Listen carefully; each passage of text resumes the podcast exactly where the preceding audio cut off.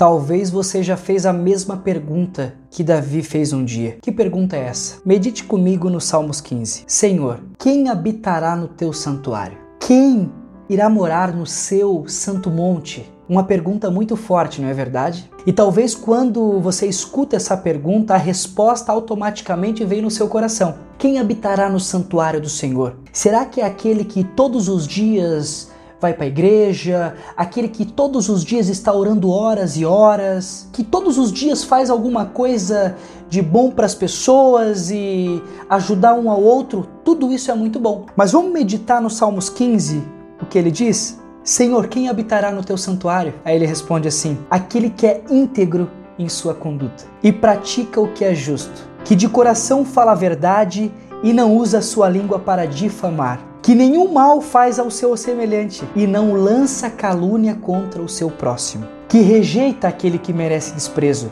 mas honra os que temem ao Senhor, que mantém a sua palavra mesmo que saia prejudicado que não empresta dinheiro visando algum lucro e nem aceita suborno do inocente. Quem assim proceder nunca será abalado. Salmos 15 é um salmo que mexe muito com a minha vida porque aqui tem uma palavra que talvez é o passaporte para a vida eterna: integridade. Não adianta nós fazermos de A a Z e acharmos que estamos sendo bons se não formos íntegros. Integridade na nossa vida é o passaporte que te conduz para a vida eterna.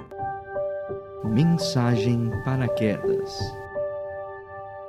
Você não caiu de paraquedas nessa mensagem, porque essa mensagem caiu de paraquedas na sua vida. Medite diariamente no Salmos 15. Não somente medite, mas compartilhe com outras pessoas para que possa meditar junto com você, porque eu tenho certeza que vidas serão transformadas após meditarem nessa linda mensagem do Senhor. Que Deus te abençoe.